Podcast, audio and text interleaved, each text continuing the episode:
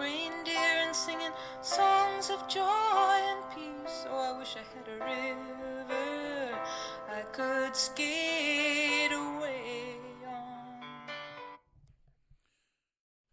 Thank you for tuning into another episode of It Was Either This Or. One note before we get going, this was recorded in Zoom. There's a few spots, especially in Taylor and I's conversation before we have guests, where it gets a little choppy. Uh, I just ask that you bear with us, and we hope to get back to normal next week. Thanks. Welcome back to another episode of It Was Either This Or, Taylor. Yay! Well, well, guess how this episode is super unique in the history of episodes. How? Well, actually, there's lots of reasons. We're not together. We're Zooming this again. Yeah. Yeah. But um, we are Zooming this. We have some great guests we're going to hear from later today, but we're going to start off with our commercials. Okay, great. Taylor, yeah. You're almost done buying a house, or are you done? Um, I go sign it all tomorrow. Well, if you hadn't just bought it from the guy that you were renting it from, it was more complicated that you might have needed the help of a realtor. I might have, and, yeah. And boy, do I have a realtor that I'd like to recommend to you. Ooh. Today, we're proud to talk about one of our sponsors, Ashton Gustafson, as he says on his very famous, uh, much well-received podcast. That's a different story. But my goodness, if you want to buy a house, sell a house, sell a business, buy a business, commercial, residential, it doesn't matter if you got a mansion over in the Castle Heights, or you've got something less glorious over by where we live. Ashton Gustafson is the person you want representing you on the buying and the selling end. He's your guy. He's a world-class realtor, famous podcaster, and really good-looking dude. You can oh, wow. find him out at the fifteen one ninety Badger Ranch Boulevard, Suite one oh three, or why don't you do yourself something much simpler? Call, leave a message at two five four, two nine six, nine one zero zero. And um, I'm sure they have a website. A G Real Estate. Look at that. It's named after him. A G Ashton Gustafson. The website is, drum roll while it loads on my computer, a g waco dot com. That's a g waco dot com. a g waco dot com. Well, Taylor, I'm super excited to tell you about our next sponsor. Are you? Yeah. Well, usually you give me more than that. Some enthusiasm. Oh. It's Lola's Coffee and Pastries, opened up right here down on Colcord Avenue. That place down there is turning into like a regular um, extravaganza. We've now got two world-class restaurants. Metropolitan Center. Yeah, and now there's Lola's Coffee and Pastry. I'll tell you, I've been there. Kareem got a gift certificate. We went down last week, and we got two pastries, ate them, and it was delectable. I got the caramel, and you know what blew my mind? What? How about the delay there? Is this our Zoom problem? Um, the uh, so. It was a dollar fifty for two pastries. They were seventy-five cents a piece. Are you serious? And like really and nice pastries. It was great. So this is what I would say. I often, you know, how I am with um, our Italian place, Barry's. I am big into what you pay, not just what you get. And I, in terms of what you pay, this is a ball home run ballpark good deal. Yay! Everybody go! The Lola's Coffee and Pastries at fifteen hundred Colcord Avenue, or you can call them at two five four, five four eight, three eight zero zero. And we didn't even say anything about their coffee. They may have great coffee. I don't drink coffee. I don't know. You don't drink coffee? I don't think that's a thing I knew. Well, now's not the time to debate that. So coffee, thank you to our sponsors. I'll go, I'll go get some coffee and we'll report back. Well, Taylor, we're back. I know. How about that? Can you believe it? It's been one week since the New Year episode already. Yeah, that's crazy. Did you have a good week? Well, I guess that was kind of a, a tone-deaf question. You didn't have, like, nobody had a good week. um, I had good parts of a week. Yeah. You know what? Before we get to sedition and insurrection, let's talk about some positive things. Okay. Okay. So um, I do need to issue an apology, though. Oh, too. Um, well, after last week, uh, Kareem, faithful listener, thank you, Kareem, um, had lunch with me, and he said, I just have one thing I'd like to say about the podcast, and he put on his serious face, which is very seldom. Oh, wow, yeah. And he pointed out that there was a sequence of conversation which said, I love the cast of Soul, so many great actors, and then I proceeded to mention Tina Fey, and then I didn't mention anybody else. Ah, yeah. And um, the, the movie is already under some scrutiny for... Um, yes. Uh, n- not letting African-American actors kind of have the role. And then when in, in, re- in reviewing it, I, I would say that was not on purpose. I did not get around to mentioning uh, Jamie Foxx um, and others, because not because I didn't think it was great. It's just our, we transitioned in thought. So I am acknowledging that. Okay. Yeah, we both could have done better in that moment, probably. So thanks for letting me have the space to do that here. Um, hey, I have another observation for you. Okay. So I, I, I, you know, Epiphany happened on the sixth, which means uh, the fifth was really the last day for me to have my decorations up, and I put the last of them away that day. And um, while I was doing that, I put in You Got Mail, because um, though it's not a holiday movie, there's a Christmas scene in there that I like. Yeah. Um, by the way, I have a fantasy of me and some really great friends and family someday sitting around a piano in a high-rise in Manhattan singing that song, The Horn, the Horn is So Forlorn. Greg Kinnear's part, you remember that in that song? Oh, oh, yes, yes, yes. Yeah. So anyhow, um, I was, um, I'm really getting out of it. So anyways, I was watching You Got Mail, and guess what song she talks about? Um, I don't know. The Joni River, uh, Joni Mitchell River song, which I feel like now it's everywhere. Well, it was so strange to me when you didn't know it, because, uh, because like I said, and as we've talked about previously, the politician was a large part of your fall. And he yeah. sings it like multiple times in the, in the show. Well, here's the question for you, though. And she says this in the dialogue. Is it really a Christmas song? Right. Uh, I mean, you know, I guess that's a question along the lines of, like, is Die Hard a Christmas movie? Well, my answer to that is no. But people get oh. really upset about that when you say it's not. So I don't enter that debate anymore. I just say, hmm, sure, you're right, and roll my eyes. That's so interesting. Um, mostly, you know, that is probably the place in our lives where I think we differed the most. It's like, if I know someone's going to get upset about something I'm going to say, I try to present it gently, but it is not going to stop me from saying it. Whereas, like, you very right, which is, like, not always good. I don't have to attend every fight I'm invited to. Do you know what I mean? Like, mm-hmm. I could uh, I could chill out sometimes. But it's always, uh, but you, like, just will be like, I'm not going to talk about so because I know we're going to get in a fight over it. I think I like fights, maybe. Oh, I've sensed that I'm about trying to you. Learn things. Like, I like arguments. I like it when... Like, one of my favorite friendship moments with our friend Nick Deer was, like, we got in a big argument about Hufflepuffs one time. And I loved that. I felt like I knew more about Nick at the end of our conversation. It went, and it was a full-on argument. Yeah, I think I'll say this. I like arguing in person much better than I do through social media. Oh, yeah, for sure. Because I can detect through tone and cue when it's getting off the rails. Yeah. And I can I can keep relationships prioritized. Yeah, absolutely. Whereas if it's it's Facebook, oftentimes I don't even know if I'm offending people. Well, and oftentimes on Facebook, you know, it's a public platform. Anybody yeah. could respond. Or not anybody, but, like, you know, I'm friends with all sorts of people on Facebook. People that, like, I knew for one semester in college, or, like, people I, I grew up with, but I haven't spoken to them in decades or whatever, like. And they can say things, and then we're all of a sudden we're responding to each other, but, like, there's no relational foundation, really, you know? Mm-hmm. And that, I, that's not very yeah. informative or helpful or effective. So. Um, well, I just thought I was going to tell you about that, about the no. Joni River song, Joni, Joni Mitchell song. song. Joni, Joni Mitchell. River. Joni River. Like Joan River. I, I feel I do feel like the way she's talked about, I miss something in not knowing Joni Mitchell, because there's that also that part of um, uh, Love Actually where Emma Thompson says that she was responsible for her emotional education. Yeah. And I'm like, oh wow, that's a. I do think there is like a. My mom, my mom didn't love Joni Mitchell. My attachment to that song is new. Well, I guess I shouldn't speak for Marty. I don't know that she didn't love Joni Mitchell, but she didn't pass her down to me. Um, my attachment to that song is new, but I think there's a type of woman of a certain age that, like, really loved Joni Mitchell and also had, like, passed Joni Mitchell down to their daughters and stuff like that. So I wonder if it's a um, a gendered thing.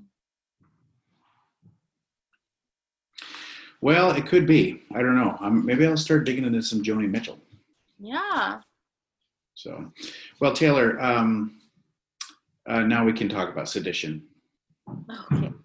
Okay. What a week. Yeah, truly.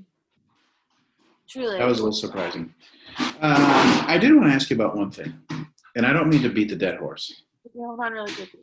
When you say that was a little surprising, do you mean the coup that took place in our nation's capital? Yeah. Well, what I mean is, like, no. In fact, I had been intuiting all along that something like that was, there was going to be a moment. Apparently, they're planning something now for the inauguration, and so I read that they're actually going to tone down the inauguration, which I think is smart. Like, don't give them a public platform to get together. Right. Um. Um. Yes. Yes. I think you're right. It was. Uh, anyway. It wasn't surprising. Like, it was one of those things where I was like, we have seen this coming, but it was overwhelming, I suppose. Well, and you know what's also interesting? I've realized I gauge now how big of a news story something is by how fast and how many people post it on Facebook. Ah, interesting. Just because I'm not, I don't obviously don't have the T V on, and um, I'm like looking, and you know, it's like three people, oh, that's interesting. Especially if they all have the same like political presuppositions, like, oh, they're just, you know, this kind of is their bent, but then all of a sudden just a storm. Sorry, my kids are talking right next to me. Hey, Wendell, can you be quiet, buddy? Sorry, this feels a little bit like a disaster. Um, I think it's fun. Well, we're really going to get to the bottom of the barrel in terms of quality production in this one. Um, so, yeah, there's that. Now, here's my question. I, to, to go back to all of our previous discussions about um, unity and all that stuff. Mm-hmm. So I, I think I pretty quickly got to that, oh, there's no unity this time. And part of it was this, because like my thing is like, let's let's keep the, the space for a best outcome option open as long as we can. But it's like, it, it, like this is it. They can't get worse than this. So it wasn't hard for me to be like, okay, bring the anger and judgment on this one. But even in the aftermath, I'm like, okay, but now, now what am I looking for? So can you help me process that and speak to that a little bit? Like, what what what next now? We want people to go to trial and stuff and that sort of thing, or what's what's the justice before unity can happen? Yeah. I guess. Um, what an interesting question. I think, you know, this is a a dependent stance thing that it's like I just like. Um, I'm pretty much still like living in it. Do you know what I mean? And I'm thankful for people who can say like, how do we proceed? You know? Yeah. Um, well, um, and you know, I'm not going to name specifics, but like I was talking to a group of friends last night and, um, you know, we were mentioning that there was a local individual who was there. Uh-huh. And you know, somebody just pointed out, given given the data that he self-disclosed about where he was yeah. in proximity to something, like he was, as far as I understand, admitting that he had done something illegal. Yeah. And so um, it's like for all those people, you know, I don't hope bad things for anybody, but like I do hope for the justice system to do what it's supposed to do in this instance. Um, so that's clear cut to me, but I think the other dive I've sort of taken this week is I've, I've kind of tried to trace the QAnon stuff a little bit more and some of the, the public spaces in which the stuff was planned. Right. And in doing so, I just really learned, and I think it's worth saying there were different types of people that were there.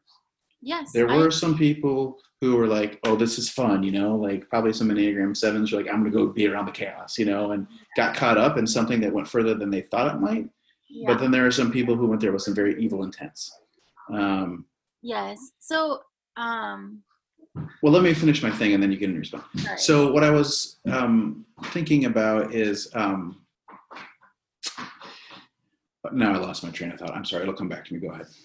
Okay. Um, well, I just, to answer your initial question, I think like, um, you know, uh, as a, as a daughter of two lawyers, neither of which practice, um, law that has anything to do with like what happened at the Capitol last week. Um, I think my understanding of the of like what the law is meant to do is like, I understand it to be a fallible thing. Like, laws written by humans are always going to be fallible. But, um, you know, for the most part, what you hope for is that they are in place to ensure like the safety and the ability to thrive for all humans. And so, you know, in that case, I think, uh, I hope at the bare minimum, anyone who like broke past a barrier or went into a building or, um, you know, broke a window in one of our nation's like lawmaking buildings will be prosecuted um, to the full extent of the law. And there is like enough evidence. I mean, they filmed themselves in video and took pictures of themselves in places and holding things that they should not have had access to. And a number of them also, I mean, there's picture and video of them with guns on the Senate floor. Um, there's video of them shouting that they would like to kill elected officials. Um, and so that is like beyond a doubt sedition. It's also terrorism. Um, they, you know, had, it's like, I don't know, the, the first time the Confederate flag ever flew in one of our nation, in like the Capitol building of our nation, was last Wednesday. Mm. Like, the Confederacy never got it there. Do you know what I mean? And so, yeah.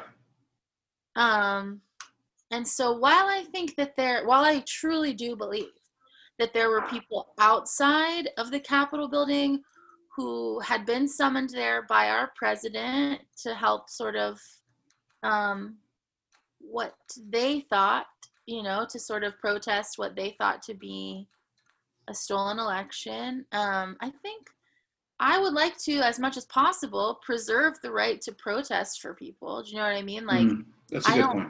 I don't want that to be taken away, because I think it's an important part of our democracy.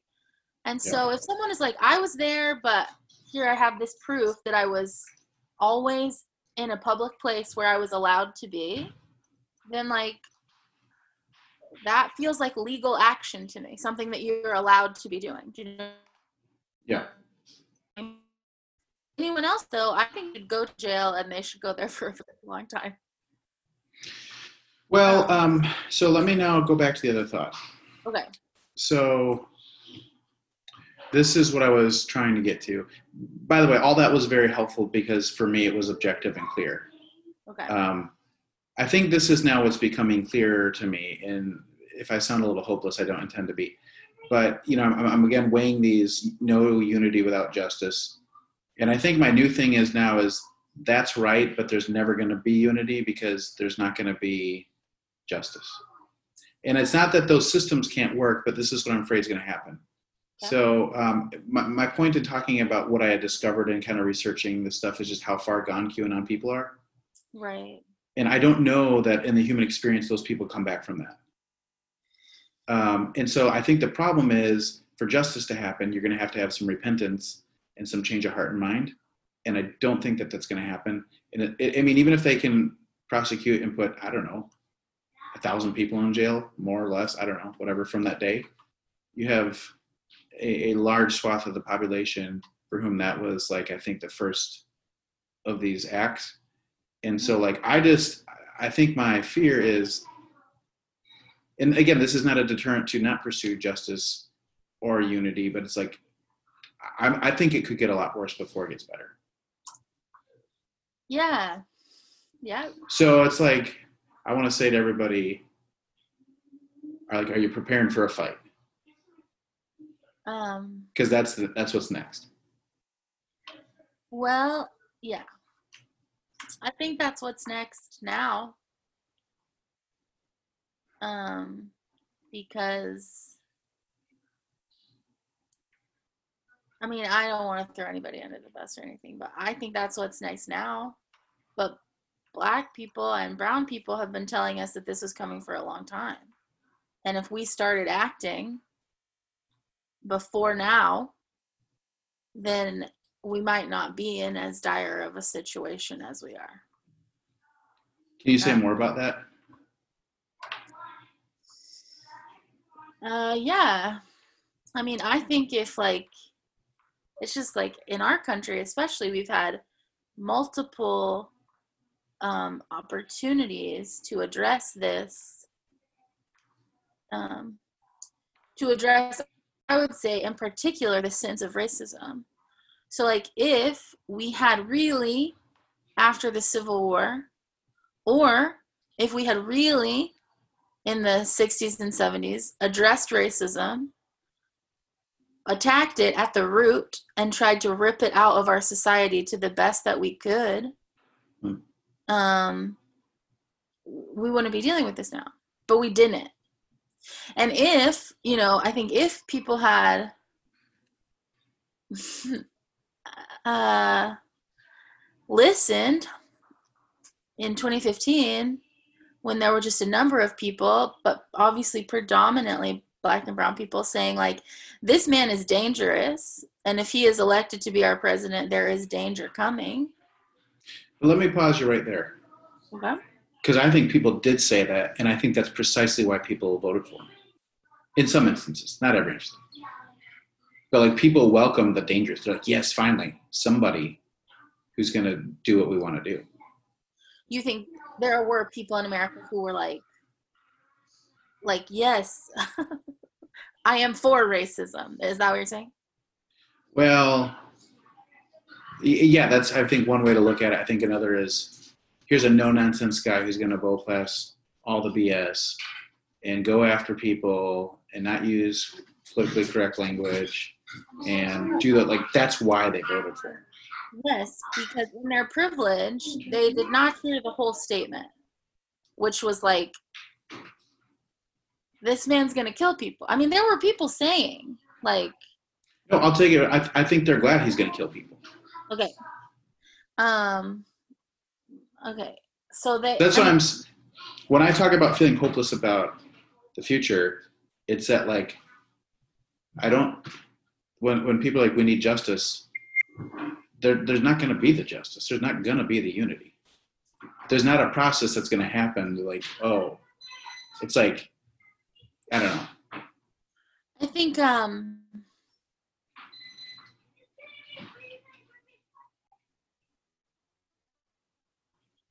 I think you're right. Um, and we talked about this. I talked about this some yesterday. Um, I think one of the hard things for me about this week has been um, coming to terms with the fact um, that, like, there are people who have been Uh, you know, um, comparing what happened on Wednesday with like a B L M riot.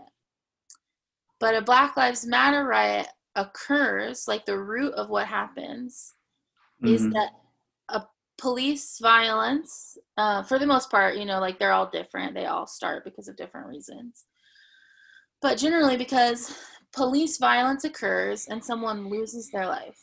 And this is a symbol of a larger problem in America, where people of color are oppressed um, and in ways that causes, like they are um, oppressed and marginalized, and then they are killed by the systems that are oppressing them, right? Whereas like this was a, we you know, we could name it as different things, but like this was a situation where people weren't getting what they want. They wanted something and they weren't getting it. And so they stormed the Capitol with guns. Those are different, you know? I know you know, for the record. Um, and so uh, you can't compare those two things. You know, they're not the same. The outcome is the same. The root of them is different. And when people, um, I think the hard thing for me this week, when people started comparing those two things, was like, Uh, thinking about the pain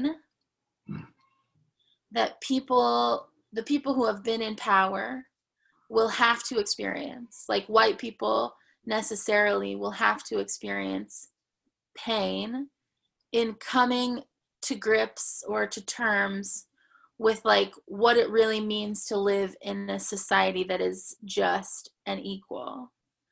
Um, it will...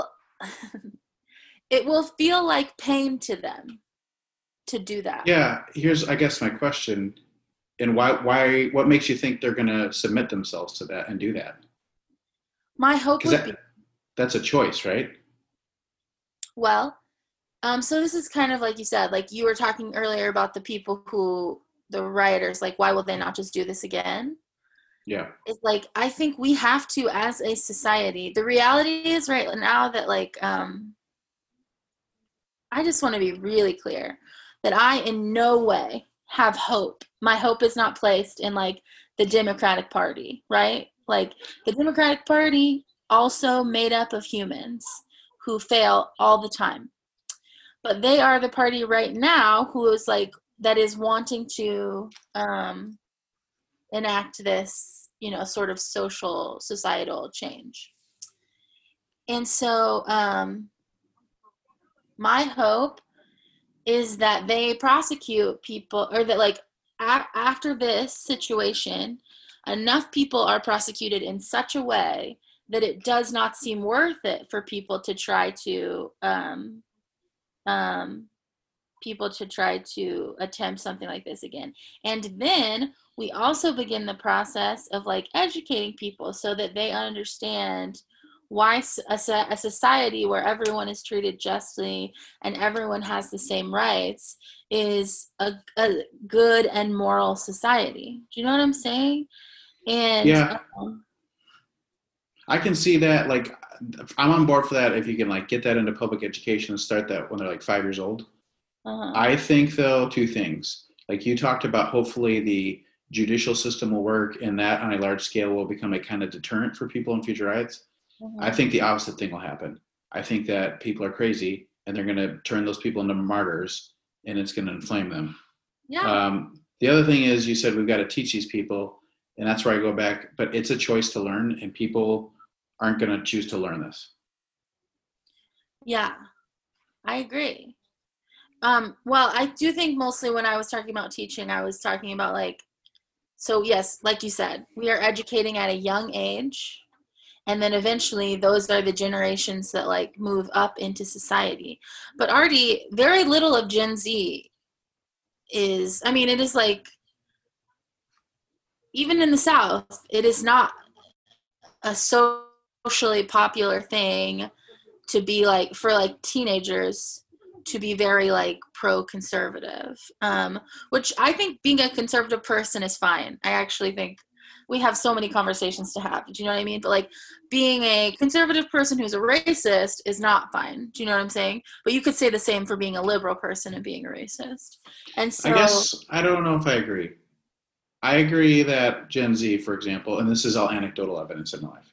Same, obviously. I think that when I talk to young people about like L G B T Q rights, on the whole, they're much more receptive and affirmative about that than the generation before them. My guess is, in terms of liberal conservatives, it just follows along with their parents, whatever their parents are, their parents. And that, that some of that will shift when they're in their twenties, when they go to college. But I would say by and large, I think the data would probably closely match their formative people. I don't know that I have, I can't remember off my head, but I did read something about millennials and like, they are not reverting to conservatism the way that generations before them have. You know, like it's like in your twenties, you like get kind okay. of. Okay. So there's that data. Yeah. Okay. Um, so. Well, let me let me turn the discussion to something else, but it's related. Okay. Um, because this is, I think, really interesting, and it's going to be more things to come. Okay. So one of the hot debates right now is not just about whether or not Facebook should have. Um, or well, all the, the social media things should have cut Trump off, President Trump, but um, like the rights of corporations and private businesses is being debated. Right. Um, now, here's what I will say. Um, and, and what's been interesting for me about this is that when I look online at some of these debates, it's not following along traditional um, positions. Yeah, no, like there, there are some people who I thought would be totally against this who are for it, and vice versa. Mm-hmm. Um, so for me though, again, who just looks at all these problems pragmatically, I'm like, there is a part of the system that gets to the loopholes where something concrete can be done. Like they can take away his voice, Yeah. And that will help deter. Yeah. Um, but potentially at a cost, right? Like that's why we're even debating this. Like so I just had wondered if you had any thoughts about this. Um, I have seen, yeah, like you said, I've seen a lot of people talking online about this. I've seen people um, make what I think are pretty good arguments that like um, right now, things like Twitter and Facebook are, um, there are press, like, you know, like a freedom of the press argument almost as opposed to a freedom of speech argument. And I think someone could probably flesh that out in a compelling way. Um, but I feel like also every time I see someone say this is dangerous, they are saying like, there's also other people who have, you know, fomented violence. Like, um, uh, like, uh, some of the, I think mostly it's people quoting like con- uh, congresswomen who like were like, these Black Lives Matter protests are meaningful and blah, blah, blah, blah, blah. And they're saying like that is um, causing violence. But um, well, there's a few things I think. Um, but I do think it's always the difference between like they made a general statement about a protest, right? Trump was making specific statements and instructing people in a way that caused them to enact violence, you know? Yeah. I mean, it's the same thing with that Congress. Like, it's like, um, I saw someone say, like, their words could have caused people to be violent. And it's like, that's different. Trump's words dis- did cause people to be violent. Like, these are, you can make the argument that it could have, Um, but we're not making that argument here in this situation.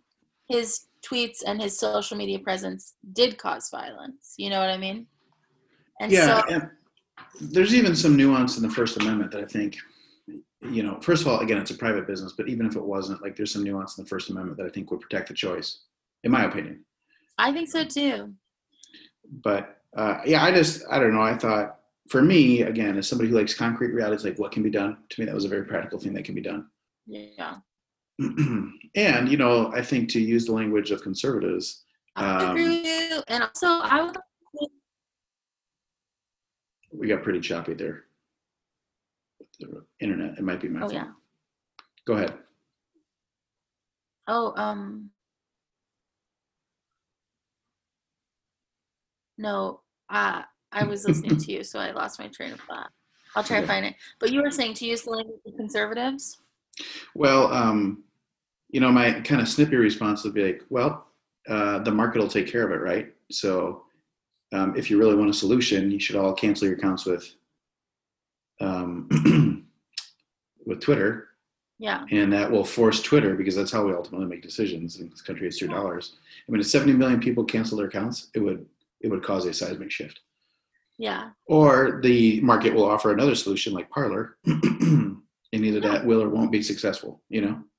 Well, yeah. I mean, I think some of their responses now that Parler has been taken down. Oh, Parler is too. Yeah, well, I saw, I don't know how that works. I guess like third-party platforms that carry Parler, like pushed them off, like Google and Apple and stuff. Um. Well, Google like hosted Parler, I think, or something okay. like that. I mean, it's like, I don't think, it's not like, me and Kathleen were talking about this. Remember a few years ago when that Flappy Bird game, like the guy, it was so popular that the guy who made it was like, I'm going to take it down. I think it's bad for society or something like that. And then it was like, you couldn't download it anymore, but if you already had it on your phone, you could still play the game. Mm-hmm. But this is like whoever hosted it, like it's like, you can't sign into it anymore, I don't think. Like you can't okay. even get to it, is my understanding. I also read today that actually, it was not a secure site and people have hacked into it and taken all of the information that was there, including the fact that apparently one of the things you could do on Parler was become a verified citizen. I don't know what that means or why you would need to do it. But if you did that, you uploaded a picture of the front and the back of your state driver's license. And so now these hackers like also have that information for a lot of people. Hmm. That's a bummer if you did that. It seems not very safe. Um, so, but also um, a lot of the information is like uh, geographic location for videos and pictures, which is part of how they have been so quickly able to put together like no-fly lists and stuff like that, um, because it's like it has the, you know, a video and a picture of someone at the Capitol, and then also the geographical tag to prove that that's where they were when they posted that video or something like that. Hmm. Um, well, but I will say, uh, the internet is always very funny when the world is crashing down around us. Well, you know who's and, winning this game? Who? The Amish.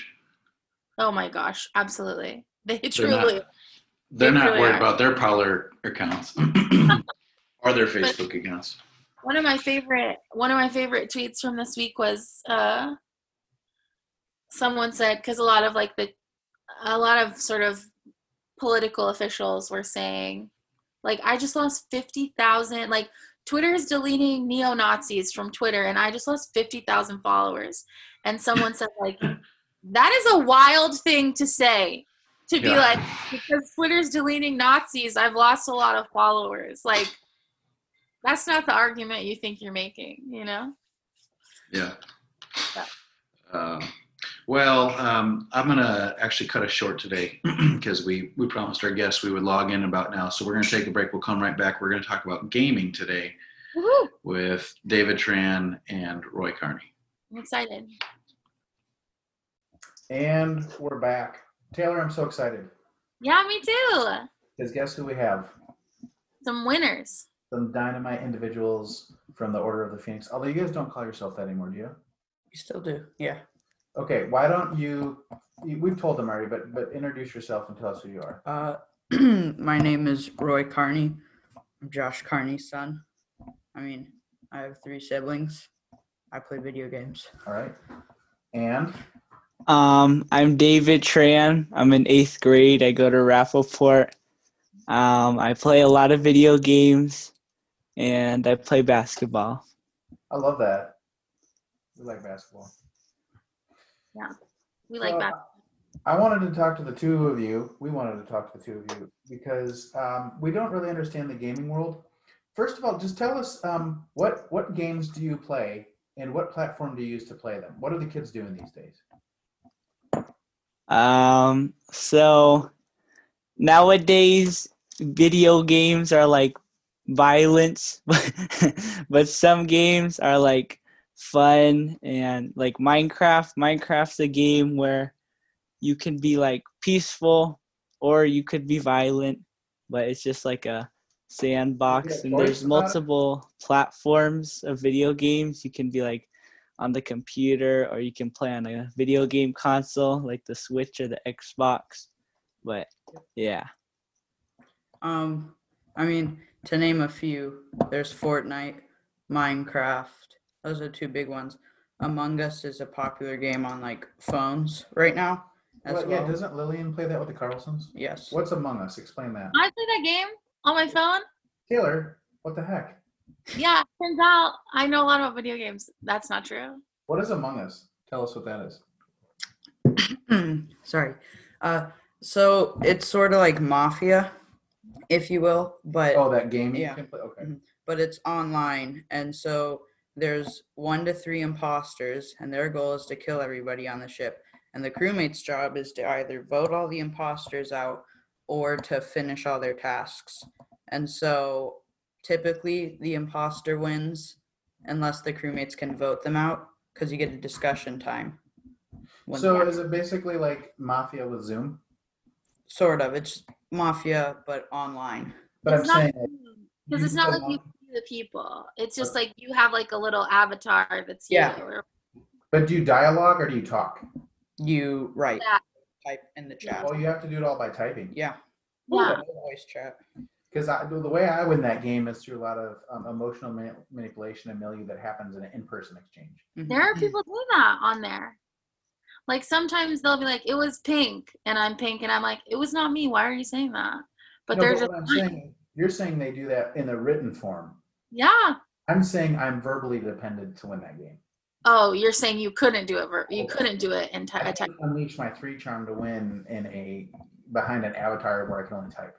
If you have Discord or Zoom or something and you're playing with friends, what you can do is you can mute your microphones, and then during the discussion time, you can unmute them, and then you can talk verbally. Oh, I'm back in.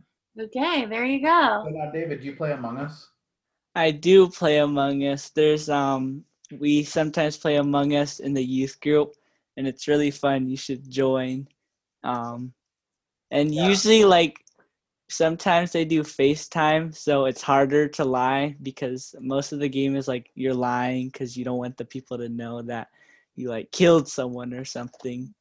Okay. So maybe it sounds like some of the uh, strategies for that game would come into conflict with the principles of the kingdom of God. Is that true? Probably. I mean, yeah, yeah, but it's a game. Yeah. Well, I'm okay with that. Hey, yeah. now uh, let's talk about um, Minecraft. I, I had seen a graphic. Uh, I, where, where's the call where it's like a video though, and it was basically, you know how they have these charts through time, mm-hmm. and it's like this person was the best-selling artist this year, and they go up and down, and they do it with wealth. So I saw one one time, and it was video games, and for like the eighties, it's Nintendo, Mario Brothers dominating. Uh, Tetris actually has been in the lead forever, but like Minecraft blows onto the scene and just consumes almost everything. Yes, I would describe the game as Legos on a Nintendo. But tell me what it is and, and why you think it's so much fun. It's it's like it's like if you were in a sandbox, but you can use like any material in the world, I guess. So because yeah. if you're playing, there's two different modes, which is creative and survival.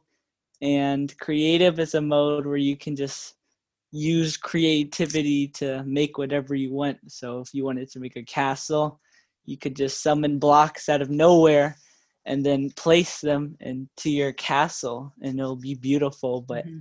for like survival, you are surviving and you have to fight against other monsters, and you can still build, but it, you have to actually get your resources from your like resources, resources are limited. Yeah. So they introduce constraint into the game. Mm-hmm. Now, what's that other mode? Is that why you said it could also be violent? Uh, uh-uh. Survival? Yeah. Yeah. So in survival, first of all, you have limited resources, you have hunger, and you have your hearts, which are pretty important. But um, it's like your health. Yeah, that was health. The same when I was a kid. Castlevania is uh-huh. the same thing. And so hearts. During the night, monsters will spawn. Oh, like hot dog. What kind? Uh, zombies, skeletons, Endermen, which are like these really tall guys with purple eyes, and they teleport around, and if you look at them they get mad and they attack you. And there's also like giant spiders.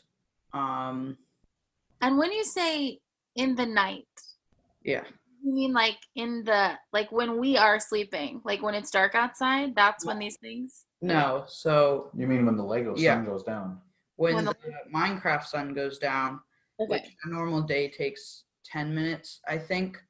Then yeah. mobs start spawning unless your place is lit up. And it doesn't just have to be night. If you're in a cave and it's dark, the mobs can spawn there as well.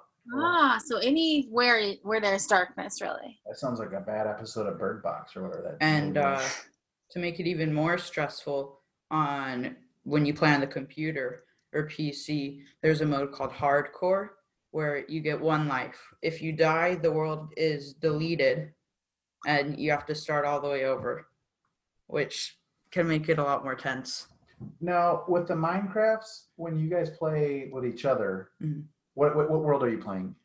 Creative um, or survival? Both. Um, you can do any mode that you want, but usually I do survival because I like survival in the mm-hmm. way of like surviving and getting better loot to like defend yourself from all the scary monsters, but you can do any mode you want. So Definitely. it's it's crazy. Yeah, I think survival's more fun, especially when you have friends. Okay, I have a question. It might lead us in a different direction. Is that okay, Josh? Yeah, eventually I want to do Fortnite too, but yeah, this is fine. Okay, well, yeah, so my question, I guess my main question is like, do you have like a... Uh, is there like one game and one system that you prefer to use? Do you know what I mean? And play? Yeah. Or is it like you just, there's a bunch of them and you like to go back and forth and use them all? Well, in every console or P C, there's there's video game consoles, and they all have their different like genre of games. So like the X the Xbox would be more based around multiplayer, and then basically every console has different games. So that are specific to the console? Yeah. Yeah. So like the Nintendo Switch has mostly Nintendo games. Like Mario, I can't play Mario on Xbox. Nope. Nope. Mario. Okay, I'm out. Yeah, yeah. But like, what's your favorite? What is you guys each's favorite to play? Hmm. That's a good question. Um, I, uh, or what do you play? Do you have multiple or do you play one? Um, I play multiple games at once, but some people like to play one. But right now, I play like Minecraft and Fortnite right now. Oh, we, we meant the consoles. Oh, oh, uh, my bad. You so. Um, I usually like the Xbox One because I started playing it when I was like six years old, and I was considering switching to a P C, but then I realized how expensive that actually is. Ooh. So I just got the Xbox. Now that must be real expensive because uh, aren't those Xboxes like five hundred dollars? Yeah, the new one just came out and I got it somehow. I got really lucky thanks to my dad. But, um, so I stick with the Nintendo consoles. So a while back, probably when I was six, maybe seven, for one Christmas, we got a Wii U, which is like a Wii, except the next. And and for listeners, that's in the Nintendo family. Yeah. Okay. It's the uh, next generation of a Wii. And so on it, they had Skylanders, which is one of my favorite game genres, or one of my favorite game series, because it was sort of the first real video game I had been introduced to. And um, so that was really fun. And then the Wii U, we had that for a couple of years. And then for my twelfth, no, eleventh birthday, I think, I got a Switch. And the Switch um, didn't have any of the Skylander games, but by that point, I was maturing, I was growing up, and so I would play more adolescent games, I should say. And so the Switch had a lot more of those, but as of right now, that's probably the one I would prefer. Nintendo? Yeah. Okay. Well, guys, let's talk for a second now about Fortnite. Um, you, you shoot people in that game, right? Yep. Okay. And that's like the, the goal. It's like Bond was a big deal when I was in college. It's Bond for your generation. Sure. So my question is this. A lot of people get very concerned about the violent games. Now, whenever you're done with a game of Fortnite, do you ever feel like, ugh, I would like to be violent? Um. So there's this... um. What's the word? Misconception, I guess, that video games make kids violent. And in some games, that's probably true. But after playing a video game, it's not really like um, you get a side effect of violence. It's more like, I don't know, it just develops in your brain. So if you play like a lot of fighting games, then you're, if you defend yourself, you might fight somebody like using those moves or something. But yeah, it doesn't really, you're not really like, ooh, I just shot some people, let me go shoot some people in real life. Okay, that's not okay, actually. Yeah. I think that video games don't necessarily cause violence. They can definitely make you more aggressive, though. And so I was actually talking with my mother, Lindsay Carney, um, when I first had gotten in Fortnite. She was kind of concerned because I don't remember the word, but it's when you see something over and over, it becomes sort of normal in your brain. And so playing games with like guns, it gets more and more of like a common item. And so then when you're in a real life situation where you see a gun, it could be a lot less scary. And sometimes that's not good because guns are So it, violent. It but, desensitizes yeah. your instincts. Mm-hmm. It like sort normalizes so, the, something in your brain. Yeah. Hmm. But it doesn't like, it's like if I watched a T V show about doctors, I wouldn't be like, I'm a doctor now. Yeah. Yeah. Okay. Um, now, here's what I really wanted to talk about. David, um, Roy tells me that you're, you're figuring out ways to monetize your video game, um, uh, I don't know what you call that, hobby. Is that true? Uh, yeah. So I have a YouTube channel, but I can't earn money from that because I need to have like a specific amount of subscribers, which is a thousand. I only have one hundred seventy. What's so I, I get wow. money from this thing called a supporter creator code, which is something on uh, Fortnite where people can use your code um, when they're purchasing an item, and it'll give a small percentage of money to the creator that you use. And I also earn money from video games, from editing other people's stuff. So if you didn't know, I'm an editor, and I like, if people want me to edit a specific thing, like a funny video or a montage of video games, then I can edit for that for like money. And that's how I've been earning money over the summer. So yeah. So you edit people's videos of them playing Nintendo? Yeah, pretty much. If they're like, ooh, I got some cool kills, here you go, take my money. And then I'll be like, footage, and you make it look good. Yep. Now, David, what's that? Go back to that Fortnite um, leisure code or whatever you said. Creator code? Creator code. How did you get creator code status? Um, for creator code, you need to have a specific amount of like followers or subscribers. So I got, a, you have to have a thousand. So I got a thousand followers on my Instagram gaming account. Wait, you have an and, Instagram gaming account with a thousand followers? Yeah. Man, myself. And wait, what's it called? It's called. Is it Stinksy? I forgot. um, I think it's called. Hold on, I'm struggling. It's called stinksy dot I G. I haven't been posting a lot because I've been like unmotivated because um, a lot of my recent videos have been like not as good. So sadly, my Instagram account has lost a couple followers, and I'm not at the four digits anymore. Ah, oh, so you I, lost your, your code to get free stuff? I still have my code, which is kind of weird. So um, I'm just going to steal Epic Games money before they notice, and hopefully they don't. So, yeah. Now tell us, speaking of that, tell us about the conflict between Apple and Epic Games.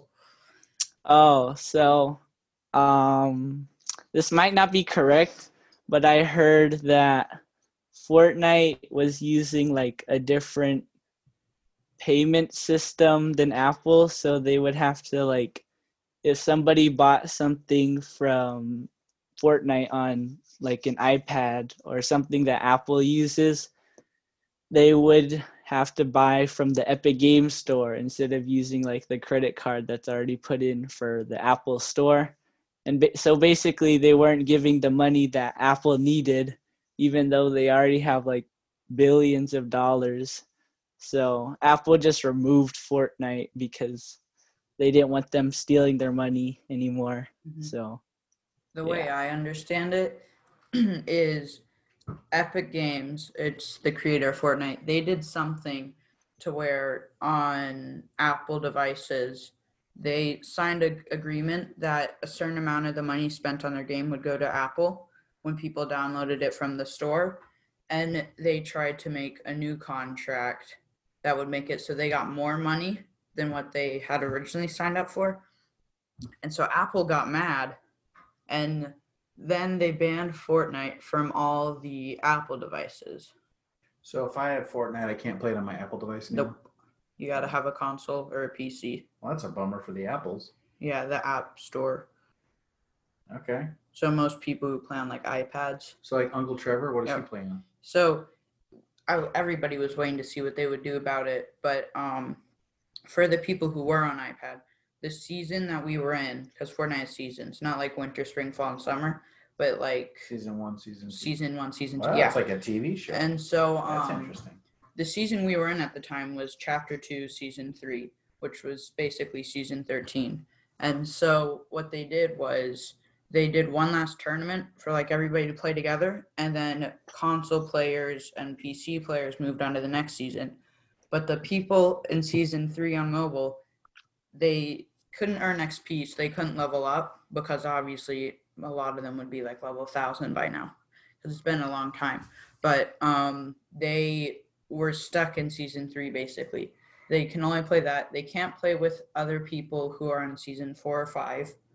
Um, Is so Uncle Trevor stuck in the past? Yeah, Uncle Trevor can. It's kind of sad because he doesn't really know any other people who play on mobile, so he has to play by himself with other people who play on mobile, without like any family members or friends or anything.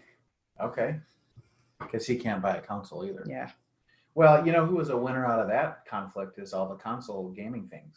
Oh, yeah. Because it forced people to buy those if they wanted to grow with Fortnite. So there's no um, no end in sight. It doesn't look like Fortnite's going to resolve with, with Apple. No. I, it's, people were talking about it for a while and giving people updates as well.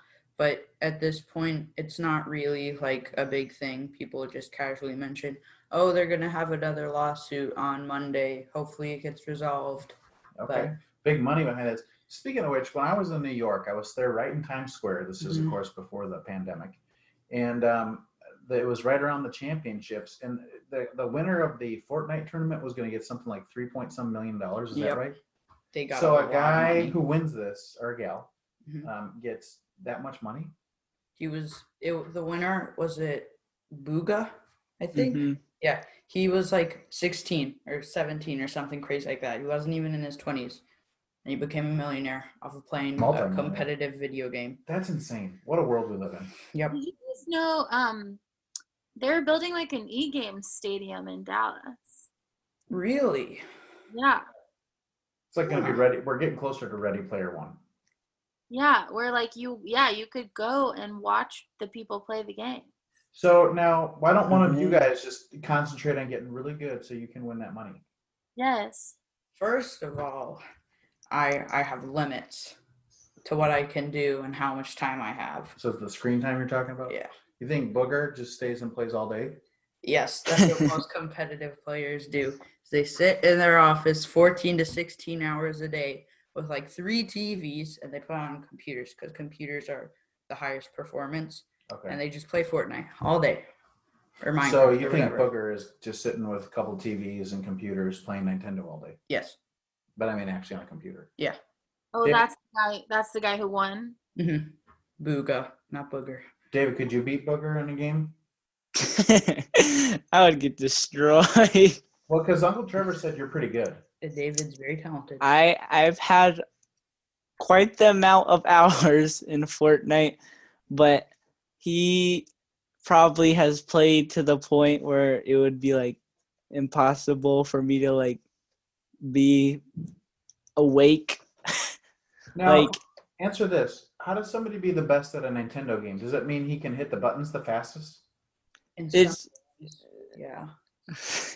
Uh, it's has to be, some of it has to be like chess, like strategy, right? Yeah. Yeah. It's oh. like, it's not really how fast you can click the keys. It's more like how accurate you are with the keys. So Reaction like you could be really slow, but you could still like hit your shots and beat the other person. Okay, so it's about um, precision too. Now, is Booger American or is he from somewhere else? Uh, I think he's American. Okay. Any People idea? come from all over the world though. But I mean, yeah, anywhere. But, yeah. Well, I have a question because it's like, it's that's not the only way you can make money, right? Like David, you said like if you if you got your account up to a thousand people on YouTube, you could have subscriptions and stuff. Mm-hmm. So there are also people making money because people like watch the videos that they make of themselves, right? Yep. Yeah. They are content creators. And do you have any idea how much money you could make doing that?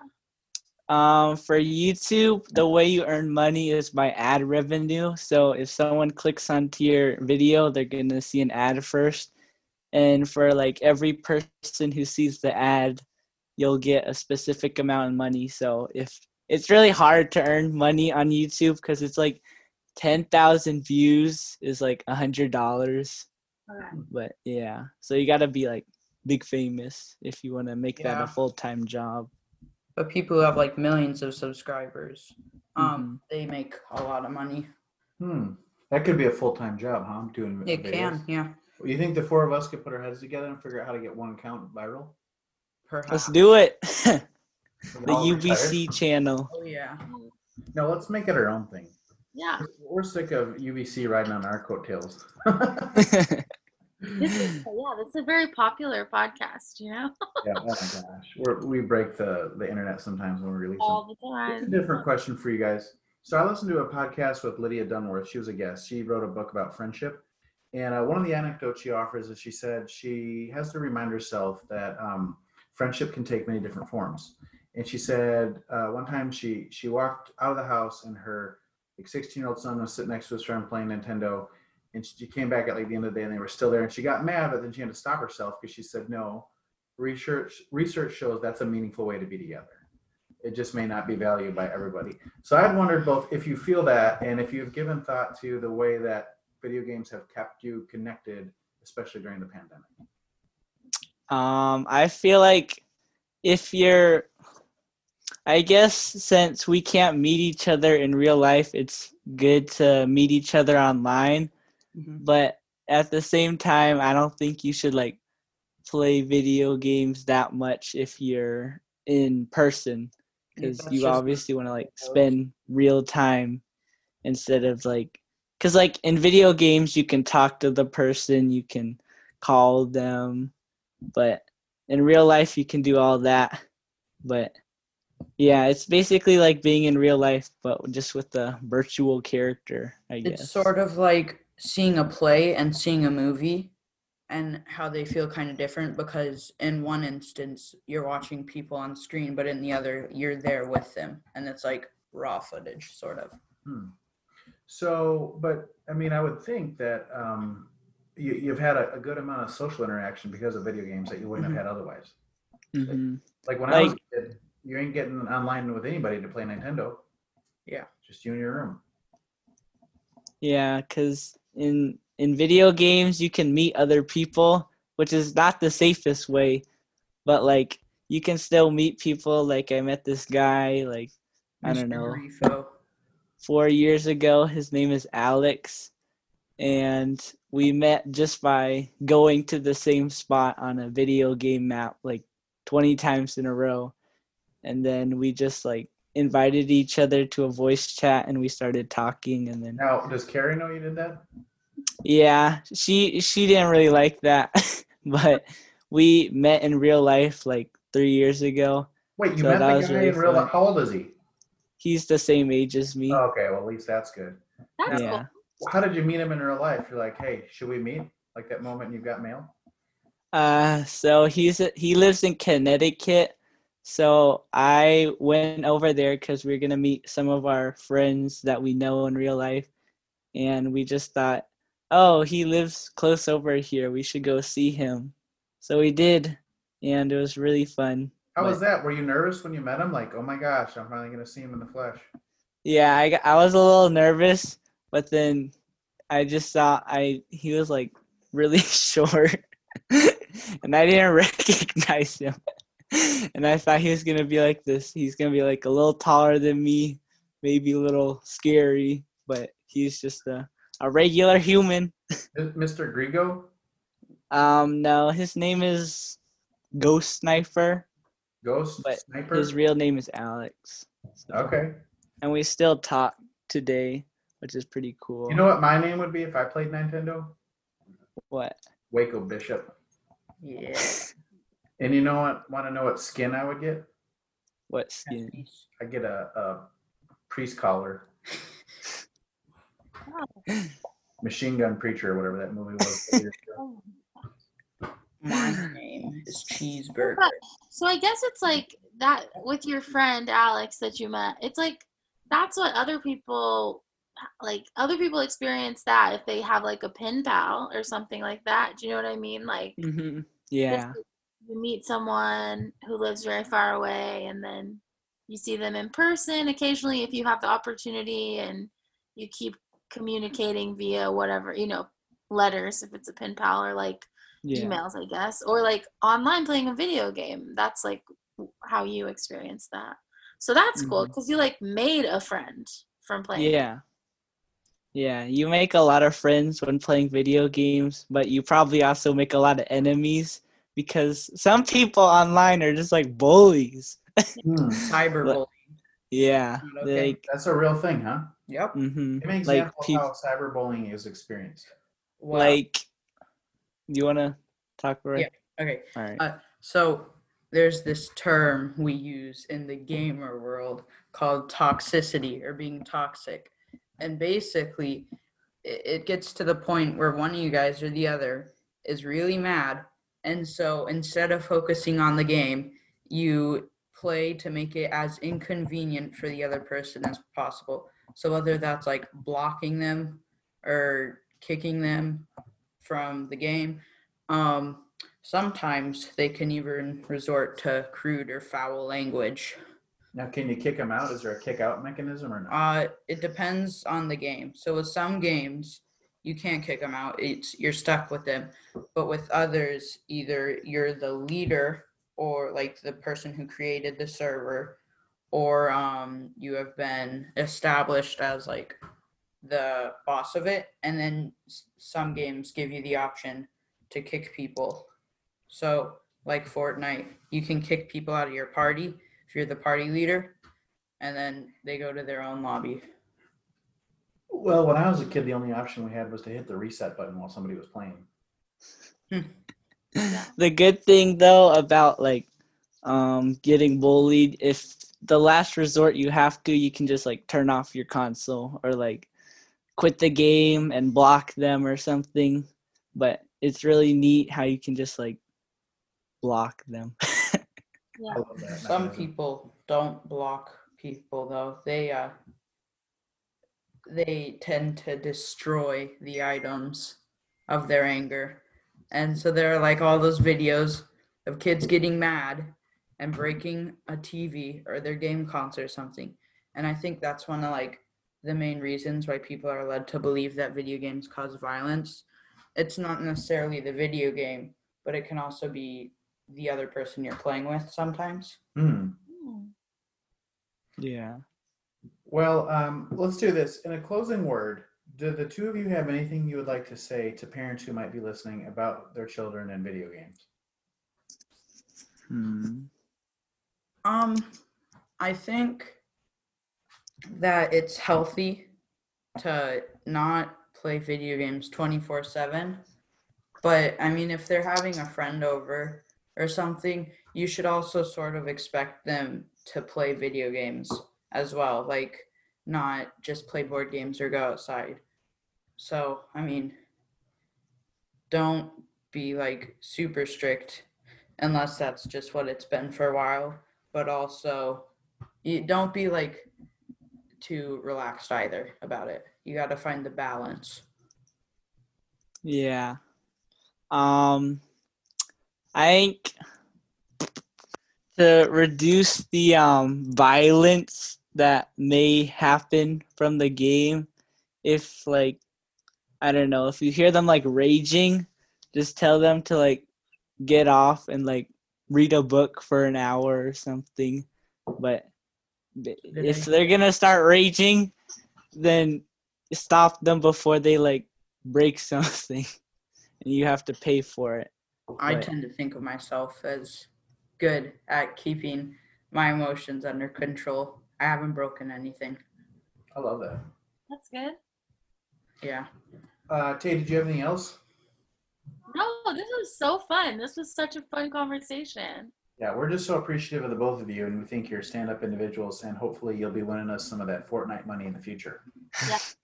I have one last thing. Okay. Uh, David, as an editor, he also edited our school talent show ad. So it's not just video games and that he can do. Maybe we could find a link for that and put that out in the public somewhere. Perhaps. But that I can always edit for you church for this church if you want for free. Yes, I got David. you. Well, David, your scripture reading. I probably interrupted Taylor. Go ahead.